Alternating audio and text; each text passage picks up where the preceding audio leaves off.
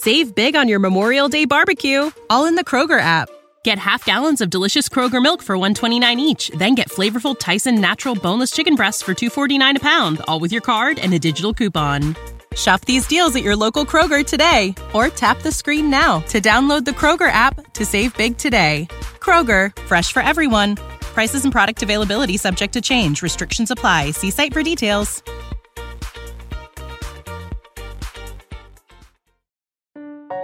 Robots Radio. Games, lore, stories, community. Just press play.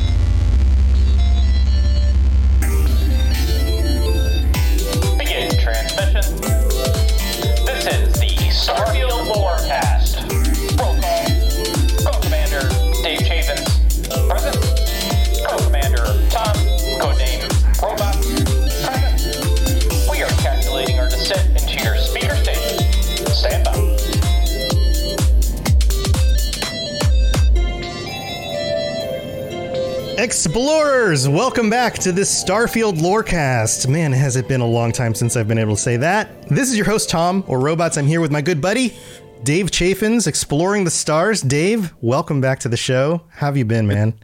It's great to be here, Tom. I've been very well. Uh, I've been been getting getting the dock ready, as they say. Getting the dock ready. We have some surprises and reasons why we've been missing for the last few months. But we'll get to that in the middle of the show because today's episode, we are diving into something that not a lot of people are discussing. On one of the interviews with Todd Howard uh, just a few months back, he mentioned that one of the major influences on Starfield was the pen and paper role playing game Traveller and nobody's really talking about this. So we decided, in fact, Dave decided, I'm give this credit to Dave, to write an article for our new website, starfieldinsider.com, which you can go check that out right now, where he dove into some of what that might mean and how that might actually affect the development and the design of Starfield because we're still in that early speculation period. We don't really know the release date yet, and there's been a lot of leaks, and I'm putting that in quotes and rumors, and we'll talk about that stuff on the second half of the show. So, Dave, welcome back, man. We're we've been it's been a while. Things got delayed, but hopefully we're getting close to launch again. And I know you have some thoughts on this Traveller RPG pen and paper system. So, are we talking like Dungeons and Dragons in space? Like what's going on here? I think we are talking uh, for what people think Dungeons and Dragons is. Yes, uh, it's it's Dungeons and Dragons in space. We could get into semantics. We could go through, um, you know, the different types of systems, stuff that's inspired by old school D and D, or you know, the, the modern Five E interpretation, or even other you know powered by the apocalypse games but this is an older uh, an older rpg that i think takes a lot of its inspirations from those first and second edition uh, d&d games and kind of kind of turns it on its head in some ways and fashions Yeah, so this was published in 1977, the original version of the game, and there've been multiple re-releases and updates over the years. Um, and I I like that this connects back to what has been happening in game design for decades now. Like we talk about Bethesda, and you can't talk about Bethesda without talking about the Elder Scrolls and the original Elder Scrolls games designed in the 90s, Arena and Daggerfall, a lot of the mechanics and rules of those games were pulled from pen and paper role playing games like Dungeons and Dragons. And I feel like we've come full circle. We're back to, okay, new space game, new space IP, pulling concepts and maybe mechanics and things from pen and paper role playing games. So, what else do we know about Traveller? I have never I've never played Traveller. I don't I, like until this came up, I didn't even think uh, to even go here and start researching it. But what what kinds of similarities do you think there will be between what Traveller does and what Starfield does? So I will preface this by saying that I've never actually played Traveller, but I am I'm big into collecting and reading a bunch of different uh, tabletop role playing games. Uh, so that's kind of why that got me interested in like, okay, what is this? What, what is this whole system? Um, yeah, I remember as a real quick. I remember as a kid getting my dad's first edition D and D book and never playing it, but poring over the world and the the details and the mechanics, just trying to understand what is what even is this? Like it's a tome to this mysterious world. So I have a feeling you probably feel the same. I, I do, and and you know, I've spent I've spent good money on uh, on looking at some of those tomes for myself Uh-huh. of stuff that I haven't even played. It's just fun. It's just fun to look at. It's like game guides. But Traveller is a, a space based uh, RPG uh, that came out in 1977. The interesting things that I think Traveller showcases is a lot of how Todd Howard has described Starfield in the past as being almost like a grounded experience. Like Mass Effect is very uh, high fantasy. Same thing for Star Wars. Like it's very it's very high fantasy, and and Todd Howard's looking at Starfield is like, okay, let's look at modern science. Let's look at how that could inspire a future where space travel is something that can happen. And I think Traveller actually does a pretty good job of looking mechanically and saying, okay, this is how this could work. Um, yeah. in- so in- sorry, go ahead. So, um, just to chime in, so like uh, uh, um, a more recent sci-fi uh, connection would be The Expanse rather than Star Trek. Yes, I would say that the Expanse is probably a good um, a good replacement for what a, a Traveller campaign could look like, or even uh, Firefly. Mhm. Uh, is probably also one of the number one people. When people say that they want to play a, a Firefly-like game, generally people are going to go to Traveller as the inspiration because it's very much in that in that vein. Though it's not necessarily a ragtag group of people that's going on various mercenary missions right, right. there's military conquest there's uh, i mean merchant trading there's i mean you could even like localize everything to just a few planets um, because traveller grounds uh, space travel generally with these traveler ships it's taking you one week to fly to a new planetary system. So that comes into play of saying okay we have to have the fuel to get there. We have to have the resources to make sure that we're fed for a week to get to this other place because we're all just going to be sitting on around in the spaceship until we get there. Mhm. and we also got to you know figure out how does how do our characters advance in that time when you're playing this game which i think makes sense rather than like a, a faster than light travel which is typical for sci-fi. Traveler says okay let's just let's focus on jump drives like this should be the wild west of space not necessarily some you know risk map where we're flying all to different places Yeah, yeah, it's more grounded in the actuality of what it might actually be like to be traveling around in space because it I mean, let's be honest, we're not just a few hundred years away from like warp light speed or faster than light travel. Like that seems like something still very very far away. But to create some sort of better engines than what we currently have so that you could travel between far distant points in like a week that sounds a little bit more reasonable, but it's it it creates a lot of downtime. There's a lot of it's uh, travel is very expensive still because of the time it takes to maintain human beings for a week and to and to invest a week in getting from one place to another. Right. And Todd Howard had even said that in several interviews about the, the, the kind of vibe that Starfield is is you know, space travel is dangerous. Like going out in space, it should be a dangerous thing in Starfield. It's not going to be, oh, we get on the ship and we just go about our merry way. There's going to be some stakes involved with that. And I think Traveller, just just the nature of the game, the nature of the travel, ha ha ha, is uh, a representation of that danger itself. Yeah, another point here, and this I, I noticed this when kind of looking through some of the details, is that everything, even like uh, communication at a distance, only travels so fast. So, for example, Yes. if if we're on Earth and we're sending information to the Mars rover, even if it's traveling at the speed of light, that still takes a long time to get from Earth to Mars because of the vast distance. So there isn't it's not like again like Mass Effect or Star Trek where all of a sudden you just have like instantaneous communication between two points and at very extreme distances.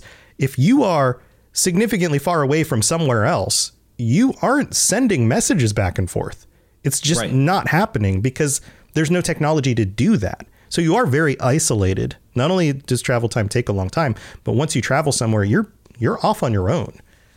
And if you think about that in the context of their Wild West inspirations that they had for this, that makes sense because back in ye olden days, if if if if bandits take over a town in the middle of you know nowhere, Montana or Idaho, I'm not picking on any states here, but if they do Don't that, at us.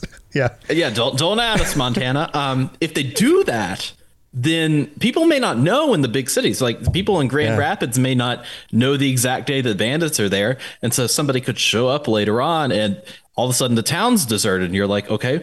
Why did this happen? Like there's some there's some mystery to what's going on, even though the civilization is there. Yeah, it's not like they could just pick up a cell phone and be like, "Hey, somebody shot my horse. I need a ride." Like that doesn't happen. Yep. You spend a week walking back to town through the desert and hoping that you can survive on cactus juice. Right. right. So, um, but we know we know in the game that they didn't want it to be too punishing. So there are systems in place not to make it too punishing.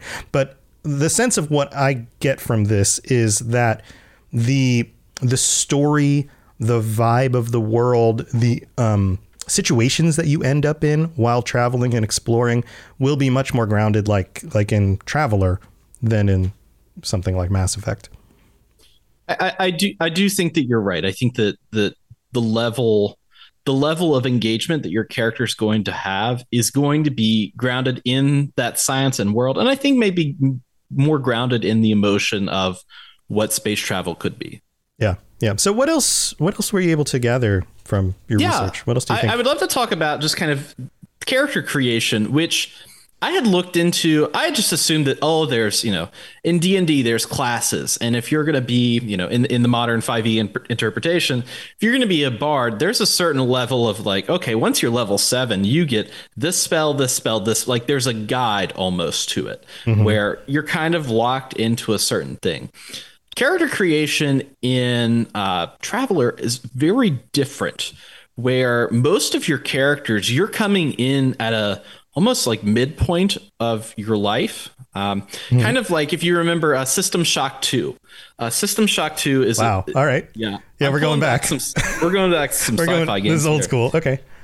you make choices in that game that influence your stats and your choices are like i'm going to spend a year in the marine corps and uh, track down uh, rogue agents on a different planet. Or i'm going to be a naval mechanic and repair ships for a living. This is much like that where there are certain terms in the game where your character before the campaign would even start is already involving themselves in stuff.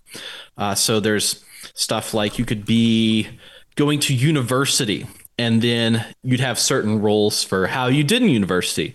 You could graduate, you could drop out of university and then say, okay, well, that didn't work. I didn't get the exact thing that I wanted. So maybe I'm going to go work on a factory for a while. Mm-hmm. And then let's say the factory gets raided by pirates. Then you're saying, okay, well, maybe I should be a pirate. And then by the time you come around to your character, your character has had all these experiences that then define their skills that they have in the game, essentially what, what they can do.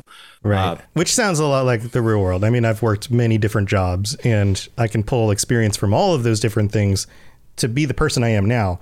But if I were to go back to like high school and say, okay, who is Tom going to be for the next 20 years? I, I wouldn't have been able to pick that path. Like that as a character class didn't wouldn't make any sense. and it was interesting to go back and, and kind of look at the history and, and how you know the modern edition is very different from the older edition. But the most famous thing about traveller is that your character could actually die in character creation. Uh, you could roll you could roll bad for essentially this character's health and they could just die and you'd have to start over. Wow. That's since so then that rule is an optional thing uh, but Yeah. back in the day that was part of the core rules of the game That's hilarious. That's okay. That's so weird. Um, I guess it makes sense. Like it creates a certain realism around it. Like, yeah, the pirates came and attacked the factory you work at, and you happen to be one of the casualties. Sorry, start over. Try a new character. right Yeah. and and so when we look when we go and we look at you know what starfield is doing just from that basic official gameplay demo we can look at some of the different things that you can do um, and, and, put into your character. Like obviously they have cosmetic options, but if we're looking at backgrounds and traits, mm-hmm. um, they have a number of different things on here that your character could already be experienced in when we start the game. Like I'm looking at them here that you've got like a a gangster or a diplomat or a beast hunter or a bouncer. Like there's a number of different classes that all have starting skills associated to them, much like Traveller does, where all I've chosen this path, then that gets me these skills that I can use, which I think from a role play perspective is pretty different from what most Fallout games especially have. Uh, Elder Scrolls, in some sense, where you're doing you're going through your list of acrobat, battle mage, or stuff like that. But these are more like jobs that you're doing and the skills that you get for them, which I think is very interesting. Yeah, it's like a job system. Absolutely. Mm-hmm. Um, yeah, so that makes sense though. Like as you do things, you gain skills from doing those things. So you're it's it's like a backwards looking character development rather than the forward looking anticipate where you're going to go next kind of character development. Um, that's yeah, that's very very. Uh, it, it matches some of what we know already, having seen mm-hmm. the character design screens and stuff like that. So I think I think this is probably a really solid influence on that the thing that was most interesting to me in that uh, Starfield, uh, I think it was Constellation Questions, is Todd Howard. One of the first things he programmed on the computer was a digital version of this game. Mm-hmm. Uh, so he would have had to go through and, and and you know look at those basic mechanics back from you know the first editions of this game and say, okay, these are the terms that they go. Like, yeah. oh, you could go to university. You could do like he's already even before he's working at Bethesda programming these backgrounds for characters within that game the other interesting thing I think is traits. Obviously, when you're doing these things, things can go wrong. So, like, your character could come out of working at a factory with like a limp or something because he dropped a, a giant space boulder on their leg. Mm-hmm. So, that is like representative in your character when you play Traveller. And traits in this game are really interesting because there's a lot of things that you could I guess happen to your character from like their background. Like uh, one of them, my favorite one is you have a small starter home on a on a moon, but you have to start with a mortgage that you owe to the bank. So that, that's like within Starfield itself, that's like an option you can take as one of your traits within the game. This is too real. it's it's too funny because it's like okay, yeah, I got to deal with my mortgage. Like I'm a cyber runner for Constellation, but I've got to deal with my mortgage. Or there's another one where like you your parents are still living, so you have to pay like you have to send like 10% of your credits back to them. It's like gotta support mom and dad back home. They've uh they've got needs. They need to make sure they get their Jamba juice every day. So yeah. like yeah. a trait aspect and a background aspect is a really interesting way of doing uh, a modern RPG character creator, and I think Traveller gives a lot of those. Um, I guess like, like, acorns, little nuggets of um, of inspiration in there. Yeah, no, that's cool, and and again, it tracks with some of the things that we know are actually in Starfield. So it sounds like it sounds like the more we dig into this, the more that there are really solid. Uh, explanations and, and and I mean it really just feels like when Todd talks about how this has been a dream of his and theirs for a long time that maybe this is maybe he's going back to his Apple II days and childhood and going this is the game that I had in my in my brain when I was 12 years old and just have never had the opportunity to make it. I think you're right. And Todd Howard has never had an original IP to work on at Bethesda. He's either yeah. worked on Elder Scrolls, which is not his original IP, or Fallout, which is not his original IP. Right, right. So this is the first thing that he's like making as a as an IP, as a product as a universe and putting out there. Right, right. So, anything else uh, of note that you came across? Um, of note, uh, a few different things. Uh, spacecrafts are very much uh, modular in their design. Like you have a little map of where your spacecraft is, and you're you're filling it up with various equipment. I think it's even more modular in Starfield, where you're like putting in different rooms and arranging how everything is. They showed that off. I think there's some similarities there. Uh, the other thing that Traveller has, Traveller doesn't have a um, uh, any like magic system or anything, but there are psionics. Yeah, which are, are kind of like mind powers. Um, so we haven't seen anything like that. And th- there's ways of explaining it, but people are like, "Oh, is there going to be space magic in here?" And I don't think we're going to get full into, you know, Dune realms or you know Star Wars realms, but they limit actual psionics down to I think about six things: uh, telepathy, clairvoyance, telekinesis, awareness, and teleportation. That's five things. Excuse me. Um, That's okay. so I think having that limited set is way easier to say. Okay, that's something that we could do through like a an implant or something in the brain. So I think I would like to see something like that, but there's been no confirmation on if anything psionic or any kind of like special magic like that. But I would be interested in seeing that if they're thinking about adapting other things from Traveller. Yeah. Um, I, I don't think we've seen anything that hints at that specifically. That at least that I can recall. If if I'm if we're wrong about this, please let us know and be like, hey, there's actually a little bit here in one of the character screens or whatever, because sometimes that stuff does slip in. Um, but yeah, that I mean, I'm not against that kind of stuff, especially if it's uh, if there's like a technology justification for it. Uh, and, and who knows, maybe even alien technology justification for it, something like that.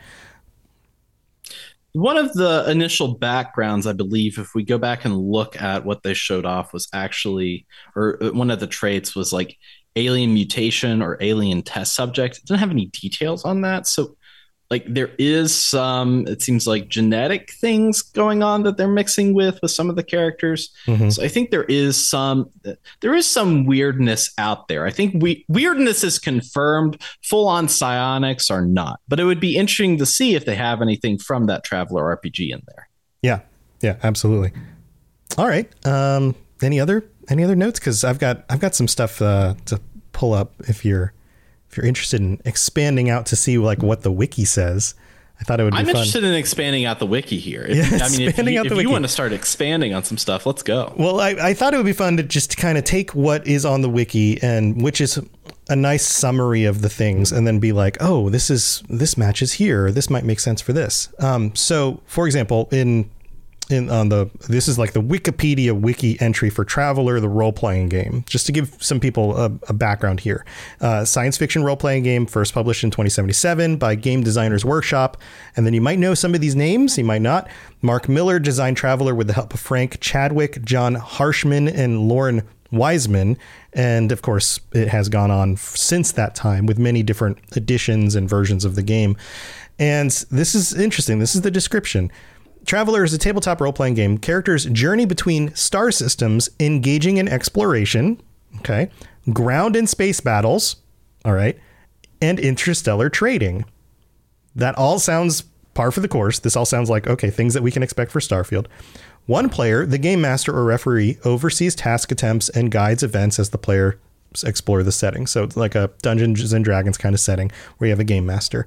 Characters are notified, I'm sorry, characters are defined not by the need to increase native skill and, the, and ability, but by achievements, discoveries, wealth, titles, and political power.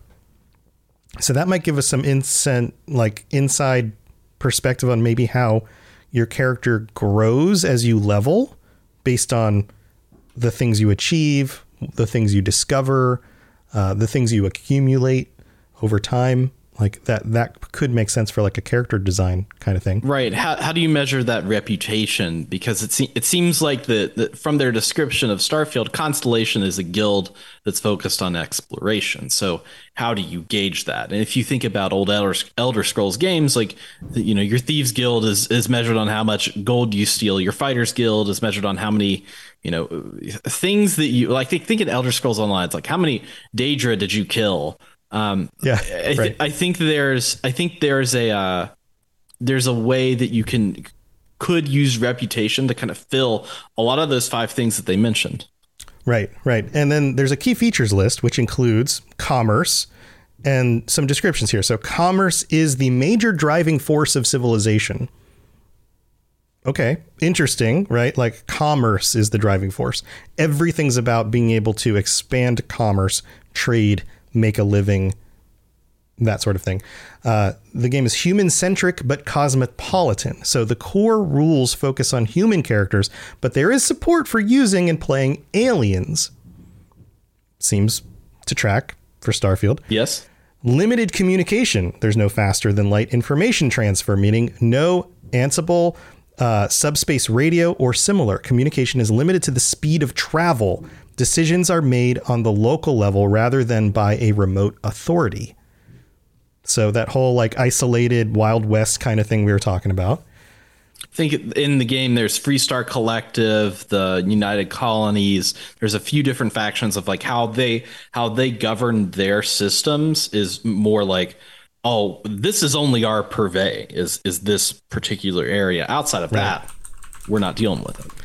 Yeah. And then there's a section on morals and morality. People remain people and continue to show courage, wisdom, honesty, justice, along with cowardice, deceit, and criminal behavior. So you have the whole spectrum of individuals, which um, I and I think the subtext of this is it's not necessarily a dark, terrible future, right? This isn't like some sort of grim, dark sci-fi thing. This is grounded in the reality of how people are, and Right. People are people. Some people Our bodies come in different shapes and sizes, so doesn't it make sense that our weight loss plans should too? That's the beauty of Noom. They build a personal plan that factors in dietary restrictions, medical issues, and other personal needs so your plan works for you. Noom doesn't restrict or shame when you want to treat yourself. Their flexible program focuses on progress instead of perfection. You don't have to give up carbs or anything. And with their daily lessons, you can learn something new about your food choices every day.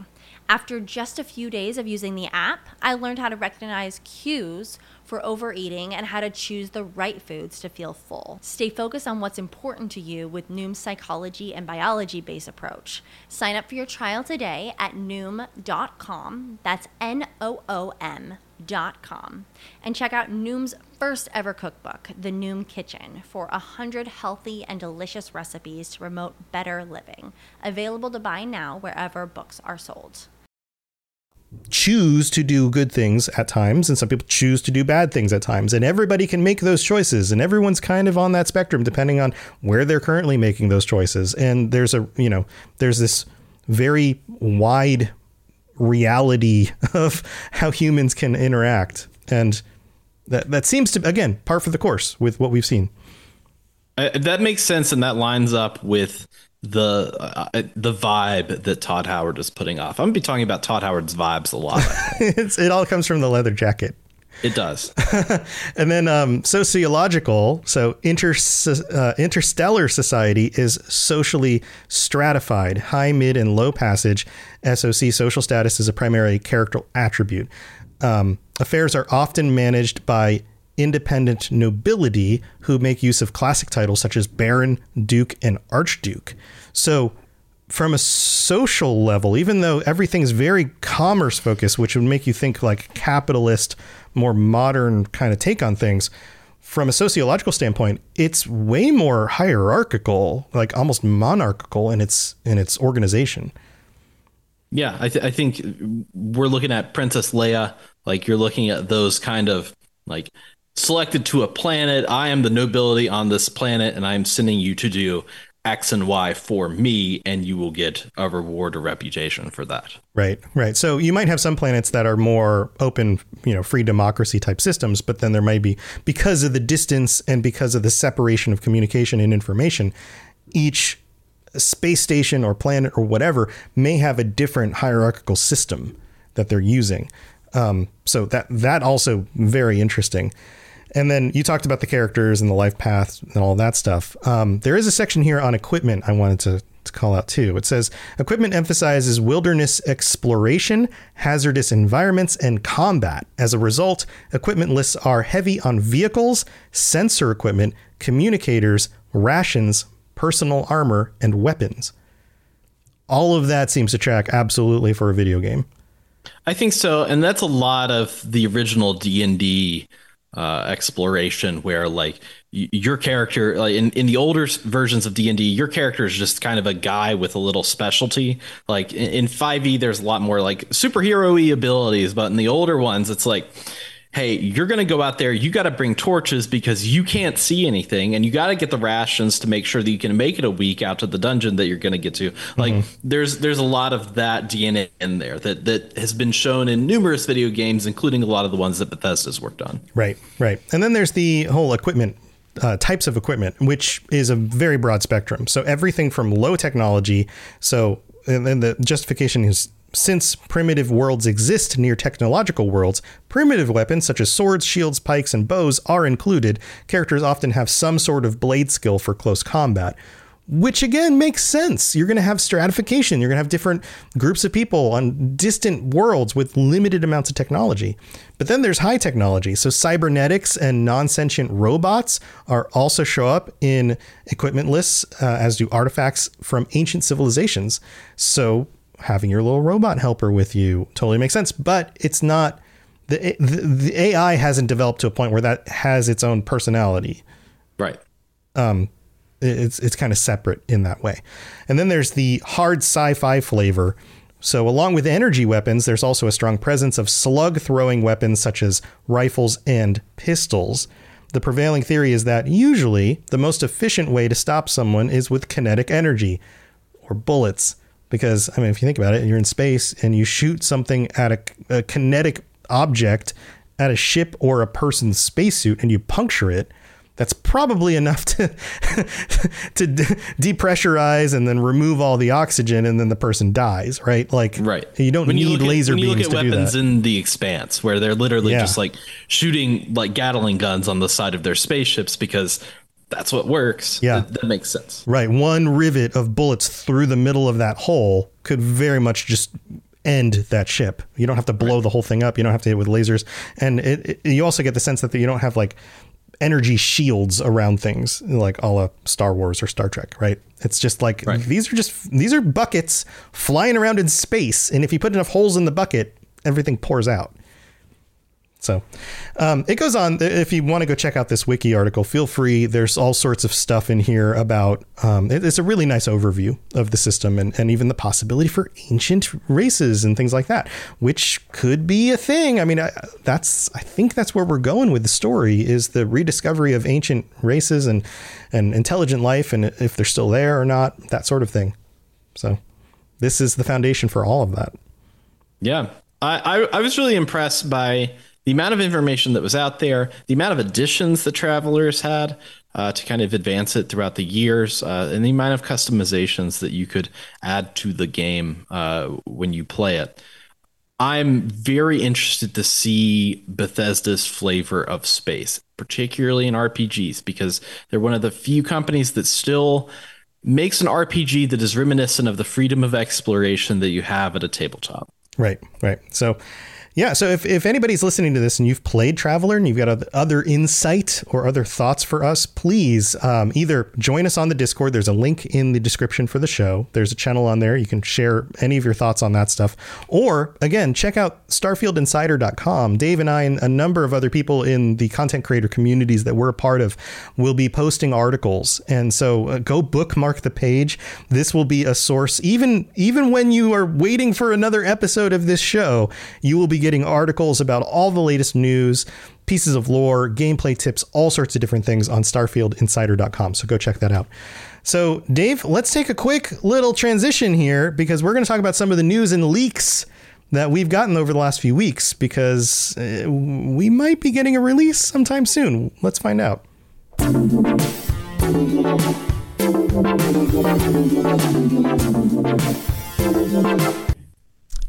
It just, I hit the button now and it just stops. It, it, it does it. I like it. so that's our transition music.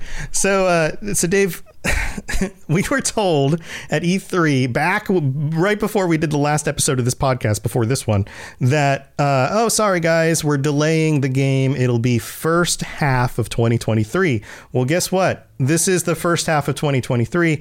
We still don't have an official release date, but we do have some news and some rumors. The big news is that in just a week from now, uh, I think it's what the 25th, 25th of uh, January. There Yes. will be a Bethesda Xbox conference, and then people got all excited about that, and then they found out, oh, but Starfield's probably not going to be there. So of course everyone's like, oh no, they're delaying the game again. Bummer, it's getting delayed. And then on Twitter, uh, Xbox responded and said, uh, or I think it was was it Xbox or Bethesda. I don't remember specifically. Somebody in the know responded and said, "Don't worry, Starfield's getting its own event information for that will be coming soon. So we might be looking at the 25th for Xbox Bethesda Showcase, which will be things like Elder Scrolls Online and Redfall and some of these other games, maybe Fable, right? But then maybe we're getting a February Starfield event. I think that there is a possibility. It's definitely, from what they're saying, they're definitely not showing it at E3. Like it, it may be at E3, they might you know show a little bit more of it, but like waiting for not, the next E3 or the they're the not going to wait to do the full like you know like how Fallout 4 kind of had. We're going to show it and then it's going to come out in three months. Like Right. they like that marketing style of like, hey, here's the thing. Same thing for Fallout 76. Hey, here's the thing. They show it in the summer. It comes out in the fall. right. Like Right. th- there's there's generally like three or four months in between them like fully going deep on this kind of stuff. The one difference the here that somebody pointed out was the Oblivion release. Back when Elder Scrolls Oblivion was coming out, it got delayed as well. And then within like that next year after the delay, they uh, Bethesda put out a notification that was like, "Hey, we're going to have a big reveal thing for it. It- it's going to be coming soon." They re- dropped some uh, stats for what you need for your PC to run it. That information came out. The big trailer dropped, and then a month later, the game launched. And it was just like boom, boom, boom. Within two months of all of a sudden messaging again, game came out and it seems like they're like you're saying like traditionally they go three or four months but like we could be within a month or two of whatever this starfield showcase is of having an actual game release they like to keep it tight when when they show stuff. I Yeah. think that part of the reason that they showed that they were working on Starfield and Elder Scrolls 6 is because that they were looking for number one, they were showing off a new like Fallout 76 was kind of a new experiment. And they were also looking for buyers. Like we know that now that they were looking to be acquired. Um, so they wanted to show off the things that they were working on and show to the public and get them interested in the IP and products that they were working on. So I don't think that that's a norm for them to show, you know, other, like Elder Scrolls 6 and Starfield so many years out. They like to do, hey, here's the game. It'll be out shortly. Like Right. no waiting around for it. right so we do know officially 25th maybe we'll get a, a date for the starfield event during that event but we do know that that event is coming um, there are some leaks and some uh, other things going around one of which uh, back to the idea that maybe we're getting it sooner than later is the is the idea that it seems like Bethesda or Xbox or somebody in that group will be doing some sort of trailer drop at the Super Bowl. So I like that. I like that idea because Bethesda games are, uh, are tr- transcend what you know the, the normal video game market combines. Like there are people that just play Elder Scrolls, and that's what they play. They play Elder Scrolls, and maybe they come in and play Destiny for a little bit. Like, Yeah. it's one of those core games that people, oh, I will pick up that because it's it's, what everybody Bethesda. plays. I, Theft Auto is I the killed same. dragons. I was the Dovahkiin. Yeah, I'm gonna play their next game. Yeah, like the, the like the Skyrim audience is gigantic. The Fallout audience is also very big. And so if you just remind those people during something like the Super Bowl that like, hey guys, remember us? We got another huge game, and now you can go to space, and it looks freaking awesome. Check out the trailer. Like, boom, you're selling a million copies right there. Right. Um, so maybe, and that's uh, February 12th. The Super Bowl's on February 12th. So maybe we get a trailer drop on February 12th. Does that mean we get a Starfield event the week before that and then a trailer drop? Or do we get the trailer drop with a notification that says Starfield release events on this date and then we get a event later in February? Uh, Either way, it could work. I think likely if they're going to re- drop the date, they're going to drop it during the Super Bowl. Mm-hmm. And they're not going to mention the the full showcase, but in there, you know, people will be like, "Oh, let's look and see what Starfield. Oh, that Starfield game. Let me Google that up." They'll probably already have that in their social media of when that full deep dive show is by the time that the Super Bowl trailer drops. That that's my speculation for what if that scenario works, how it would play out. Yeah. So potentially, potentially within just a few weeks, we could have an announcement and uh, a release date, hard release date. Uh, also, to kind of sure this up a little bit, there was a like a some big event that Todd Howard and some of the guys from Xbox were at recently with some other notable internet people who happened to run into him, took some pictures, casually said, "Hey, we still getting Starfield first half of the year?" And he casually responded, "Everything's still on track." Like, but that would be the messaging until you let people know that it's going to be late. You wouldn't want the it's going to be late message to get out through a means like that. So even if you know there's going to be a delay, you're still going to just tell everybody in a comfortable setting like that, yeah, everything's fine, everything's on track until you make an official announcement. So I don't know how much weight that actually carries. Um, on the other side of the spectrum, there was a uh, podcast episode where um, uh, Mr. Matty Plays, who's very well known on YouTube, uh, says that he has a source that has been accurate about many different things that says that we are, in fact, getting a delay to the fall. So, again, with a grain of salt, is what does that actually mean? Is this somebody who really knows what this is like a somebody said that somebody else said kind of thing? It's hard to know. It's hard to know for sure. I say rumors and speculation. Uh, I think that the sources that maybe you had a while back at the company, there's been so much change there, may not necessarily be a source for the things that you think you know. Yeah, possibly, possibly, and I, that's I guess the last big news here is that Microsoft just let let go of ten thousand employees. Was it ten thousand? I think it was ten thousand, right? I think it was 10,000. it was across a multitude of their different brands and, and, and businesses, but Bethesda was one of them that had people Right. uh, let go, which is, you know, terrible. You don't know, you don't want that. You don't want, you know, layoffs for any company. You want to make sure that your companies are running, you know, Right. lean with the appropriate amount of people. It, it, it's a real shame and a mismanagement that, that something would happen like that. Yeah, it's unfortunate. Our hearts go out to anybody affected by this. Um, the, the another perspective on this, though, is if you look at the total number of employees at Microsoft over the years, it has continually been growing uh, in very, very much. So even with 10,000 people let go right now, they are still above the total number of employees that they had last year at the company. So the, the speculation is that the company has grown very quickly, has acquired these other studios like Bethesda, and so there's going to be some redundancy. And so, just from a, a getting things done standpoint, they need to cut some of the roles that there are duplicates of. And unfortunately, that is a thing that happens when companies acquire other companies. I, I was let go from a company, from a major corporation, because of redundancy and all of that. And it's not because those people were bad at their jobs or deserve to Right. get fired. It's just, sorry, we already have 12 people doing this. We only need eight. And so they let four go. Um, so our, our hearts go out to you if you are affected by that. And hopefully you'll land on your feet. You know, things should be better in the future. Um, but that's the speculation right now. Uh, so far, we don't have an actual release date. But Dave, let's wrap this up because we haven't talked about any star facts, space facts, star facts, whatever we want to call it. We don't have any star facts this week. If you okay, if you were just right now, if somebody was like, Dave, what's the release date for Starfield? And you just used your psionics and you reached out to the void and you pulled out the date from from Todd's head. What is the date? And I'm going to pitch a date also, and we'll see who's right. Okay. And then we'll talk about wh- who what the winner gets. The date that Starfield will release, and I and I have a few reasonings to believe this, is going to be June the second. June 2nd. Okay, so what is your justification? June, 2nd, My 2023 justification is- 2023 this year.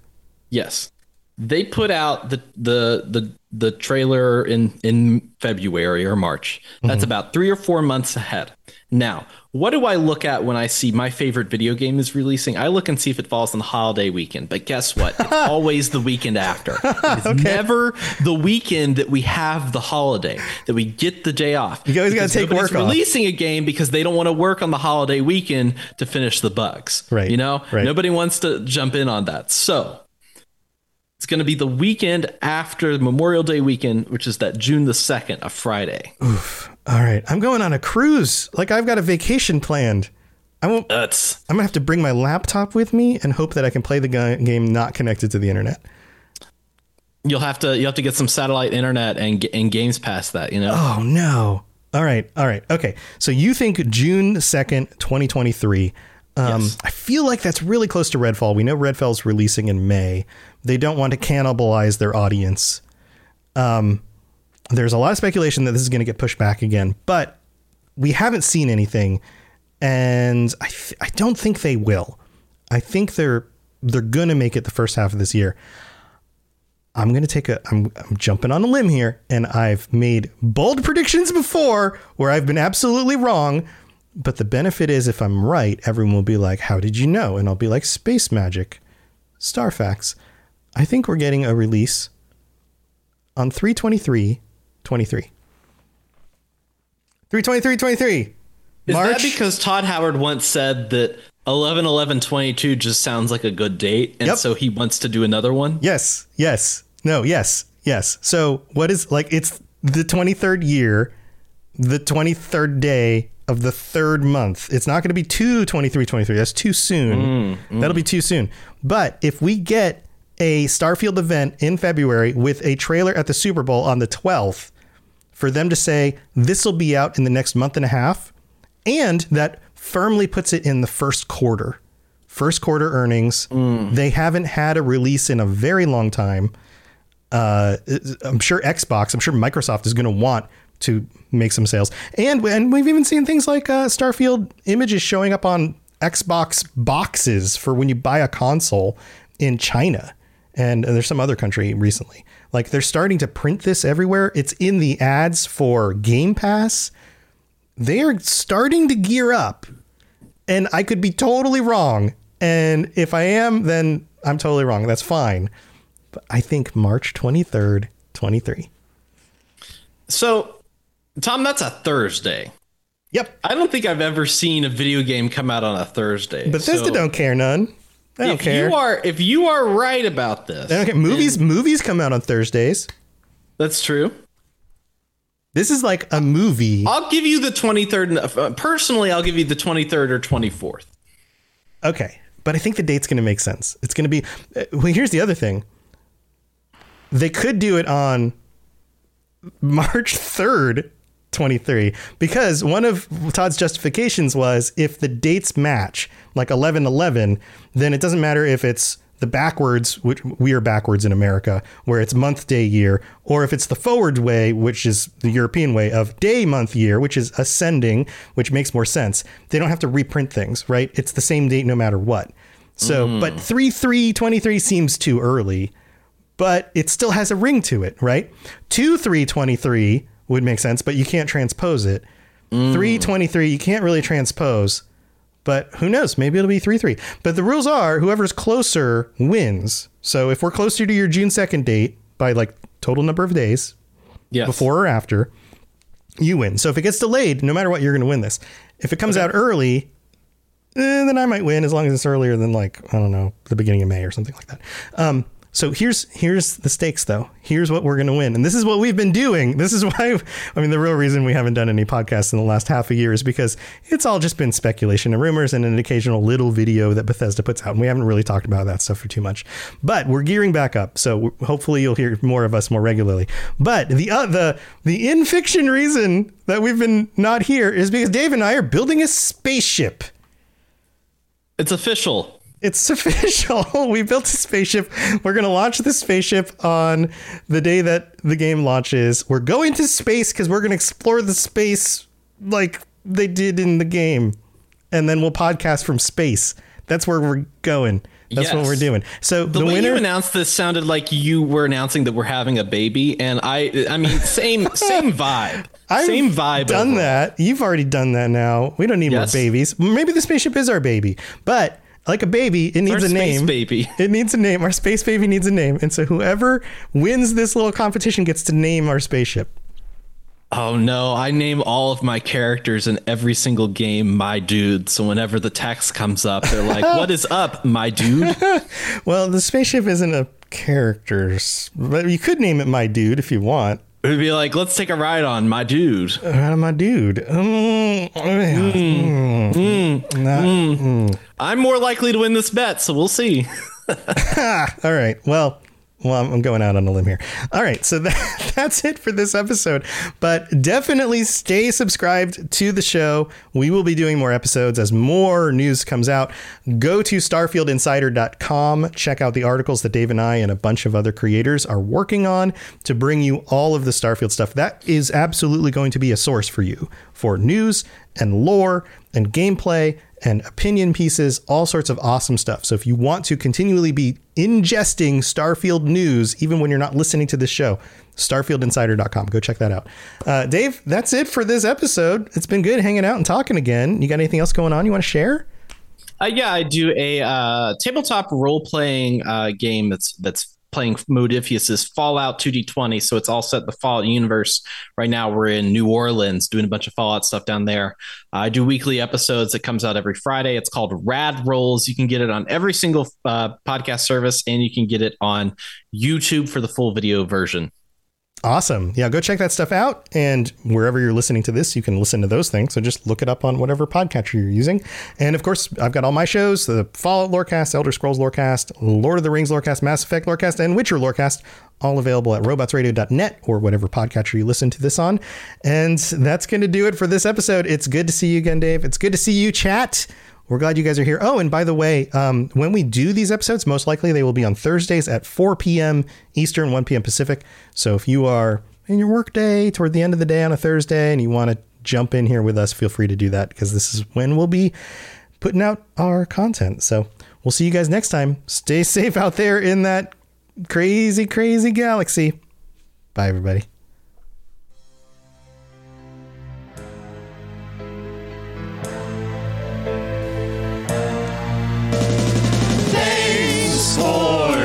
Listening to the podcast. We hope that you enjoyed this show. Did you know that parodies are copyright protected Tell a friend and review.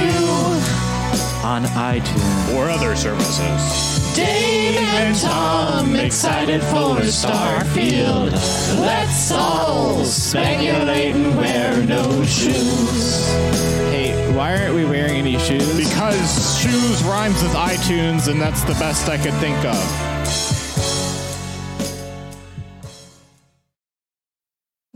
Need mealtime inspiration, it's worth shopping Kroger, where you'll find over 30,000 mouth-watering choices that excite your inner foodie. And no matter what tasty choice you make, you'll enjoy our everyday low prices, plus extra ways to save, like digital coupons worth over $600 each week. You can also save up to $1 off per gallon at the pump with fuel points. More savings and more inspiring flavors make shopping Kroger worth it every time. Kroger, fresh for everyone. Fuel restrictions apply. Save big on your Memorial Day barbecue, all in the Kroger app. Get half gallons of delicious Kroger milk for 129 each, then get flavorful Tyson natural boneless chicken breasts for 249 a pound, all with your card and a digital coupon. Shop these deals at your local Kroger today or tap the screen now to download the Kroger app to save big today. Kroger, fresh for everyone. Prices and product availability subject to change. Restrictions apply. See site for details.